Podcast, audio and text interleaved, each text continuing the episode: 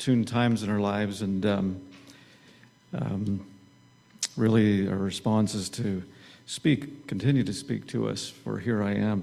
Um, just want to share with you um, a few thoughts from Psalm 63 as we continue. Psalm 63. And uh, the title of my little devotion tonight is Lessons in Spiritual Drought. Lessons in Spiritual Drought. Uh, a few weeks ago, I had a large chunk of land being hydroseeded with grass seed. And I know before you tell me, it probably is the worst time to plant grass seed. Uh, it was really hot, there was no water. In this uh, psalm here, David mentions he's in a place with no water. And so, anyways, I was scrambling to try and get water on this grass, and I was uh, quite a long time at it. And uh, um, I just got thinking, you know, what, is, what does the word say about water?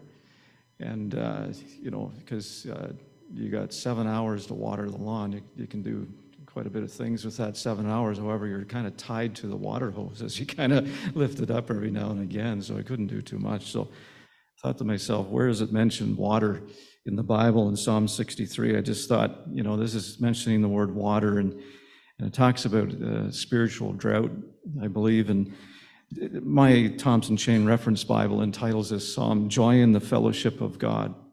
Joy in the Fellowship of God. And I think one of the hardest things to, um, to do in spiritual drought is to enjoy the fellowship of God. And so uh, there's lessons here that I took out of this chapter, out of this book here, that I'll share with you tonight. Just um, reference to the, we'll just read the chapter here, I guess. And, in verse 1, it says, O God, you are my God. Early will I seek you. My soul thirsts for you. My flesh longs for you in a dry and thirsty land where there is no water. So I have looked for you in the sanctuary to see your power and your glory. Because your loving kindness is better than life, my lips shall praise you. Thus I will bless you while I live. I will lift up my hands in your name. My soul shall be satisfied as with marrow and fatness and my mouth shall praise you with joyful lips. When I remember you on my bed, I meditate on you in the night watches because you have been my help. Therefore, in the shadow of your wings, I will rejoice. My soul follows close behind you. Your right hand upholds me. But those who seek my life to destroy it shall go into the lower parts of the earth. They shall fall by the sword. They shall be a portion for jackals that the king shall rejoice in God. Everyone who swears by him shall glory, but the mouth of those who speak lies shall be stopped.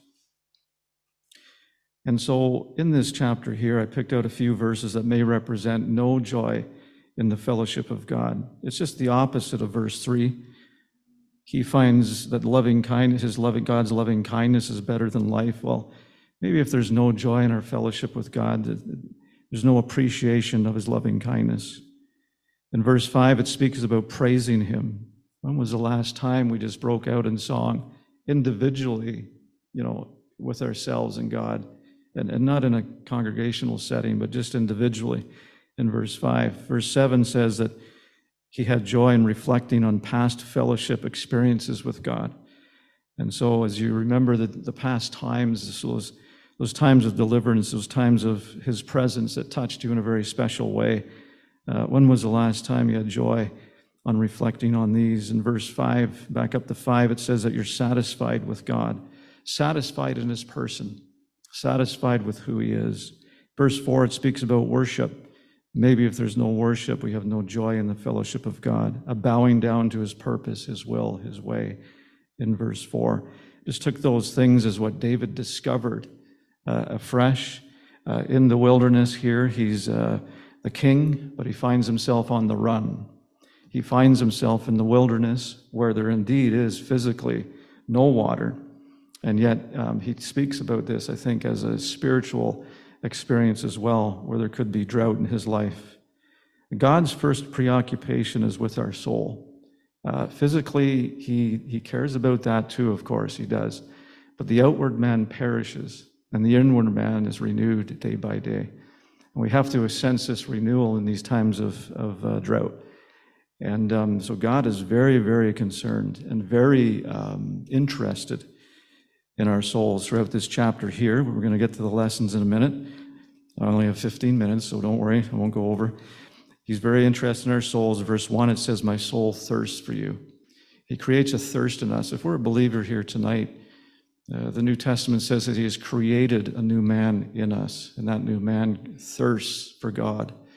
And so He creates an appetite for Himself uh, in our souls, and that's special. In verse 5, it says that my soul shall be satisfied. And so, in this drought, where there's really nothing around for David to really uh, feast in, he, he experiences extreme satisfaction of fullness in his God as he remembers the power and the glory of God, not seeing it in front of him. He's a king on the run, he's a king fleeing for his life. He's not seeing this, but in a spiritual way, he's touched with the power and glory of God. And then in verse 8, it says, My soul follows close behind you. Your right hand upholds me. This speaks to me of attraction.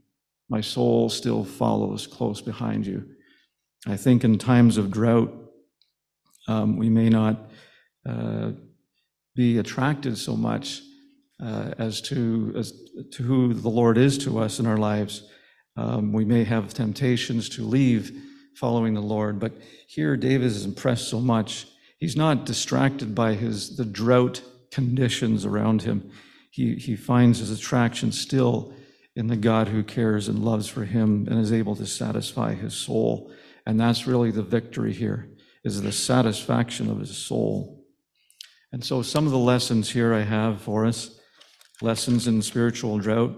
It says in verse one, he says, O God, you are my God. Early will I seek for you. Early will I seek for you. I think that in times of spiritual drought, that's the last thing we want to do. It seems for me, anyways. I mean, I just sense that, what, really? The Word of God is going to be like water to my soul and water me. Um, I just want to kind of, I don't believe in that somehow. I don't, uh, the faith is weak at that point. It's, it's really at these times of drought and uh, starvation that I, I really don't want to go early to something that'll feed me. Uh, maybe there's, I don't know, it's a real challenge to my faith. Um, you know, and that, that, sen- that sense that God will speak to us through his word. Sometimes I want to delay that, but he sees, he says here early. That's the word shakar, which means diligence and eagerness and earnestness. It implies impatience. So you become impatient with that condition of spiritual drought in your life, and you don't wait you go. It's a persistent desire to the point of annoyance or intrusion. As soon as that spiritual drought, they say that physically, as soon as you start to feel thirsty, well, you're already down a few a few milliliters of water. It's too late by then, by the time you feel thirsty. So spiritually as well, it's almost like as if we if we sense that spiritual drought happening, we go early to God early again, early again, to the point of intrusion, to the point of annoyance almost. That's what it means here, early. It's the breaking of the dawn as well, early in the day. It doesn't have to be early in the day, but I just uh, try to get across this idea that we don't delay. We go early to God to satisfy our soul. We know that uh, when, when drought happens in our, our, our, lawns, et cetera, et cetera, it gives good chance for weeds to grow. And so we want to keep that, that ground watered. The second lesson that I learned here is that David was very used to being in the sanctuary, and he learned great lessons from God in the sanctuary. But here he is in the wilderness. So what does he do? He looks in the sanctuary. He says in verse 2 So I have looked for you in the sanctuary. He was in the wilderness. So what does he do? He brings the sanctuary to the wilderness. And we, we can, I mean, the sanctuary is anywhere where we entreat God. It can be in the middle of a bush. It can be in the middle of the hike. It can be at the most difficult time that you're experiencing in your life. But we set up a sanctuary for God. He brought the sanctuary to where he was presently in that drought. And he looked for God in the drought. And so he found, what did he find? He found in verse 3 that his loving kindness in that drought was better than life itself. And, and life, I think, sometimes We know this from many experiences that, that the joys of life are, are fast, they're fleeting, they're temporary, and even those joys won't so totally fulfill your soul and satisfy you. We've come to, we've read of people who come to the peak of their careers in, in sports and athletics and only to find that it's a big letdown. And, and you hear about that, but, but this, this is what, what he experiences is this loving kindness from God is better than life itself. And so even though it's drought life, uh, he, he finds loving kindness in God. And then verse four, he finds commitment to worship. Isn't it the hardest thing to worship in time of drought? But I think it's really important that we learn to be satisfied in the periods of drought. Learn to worship in the periods of, of drought in verse 4 while I live. It is here in the wilderness that we are satisfied. Um, and then verse 6 trust him for the you you've recognized the past experiences you've had with God. He's only going to to do that again and again. He's going to deliver you again and again. He's going to meet you where you are again and again. And in verse 6 we're to trust him with our future and he promises to protect us as we go forward. Um, the last thing i'd like to uh, leave with you is in verse 10 it says that they shall fall by the sword. So these are the enemies that um, David was fleeing. The enemies of his soul put him in the wilderness. And I think sometimes that we, we read the, the instance there where uh, the Lord Jesus told Peter that, you know, he was privy to a conversation that happened regarding Peter's soul. And he says, you know what, Peter, Satan has desired to have you, to sift you as wheat. And um, we may not know the enemies behind us to drive us into these droughts. Um, spiritually, there's a battle that goes on, and sometimes maybe it's our own choice that we we we put ourselves in those situations where there is drought. But but um, David here, um, he he knows where the enemy's uh, future condition lies. Um, they're going to fall by the sword in verse ten, so he doesn't let the enemies uh, discourage him. Um, the enemies have been behind the scenes, driving him into the wilderness, but he doesn't cling on to that. He, he commits those bad experiences, those, those enemy attacks to the Lord, those difficulties that are around him, and he commits it to the Lord. And he, in verse 11, he says, But the king shall rejoice in God. And he experiences joy in the fellowship with God. And, uh, you know, he, he knew what led to these, this wilderness experience here, the drought that he was going through. Sometimes we don't know. We certainly sense it, don't we? Um, but the, the admonition is, is that uh, the lessons that we can learn is that early we'll go to him. Early we will seek him. And don't, don't wait uh, for the, the drought to further persist. And then to, to bring the sanctuary, the very presence of God into the drought with you. And then thirdly, just commit all these, the, the, the, the enemies or the circumstance that led to you being in the drought. Maybe you don't know but you're going to commit it to the Lord and you're just going to give it to Him when you can't figure it out. And you're going to just trust Him and look for Him, and He will satisfy you. He will give you joy uh, in His fellowship in the midst of this drought.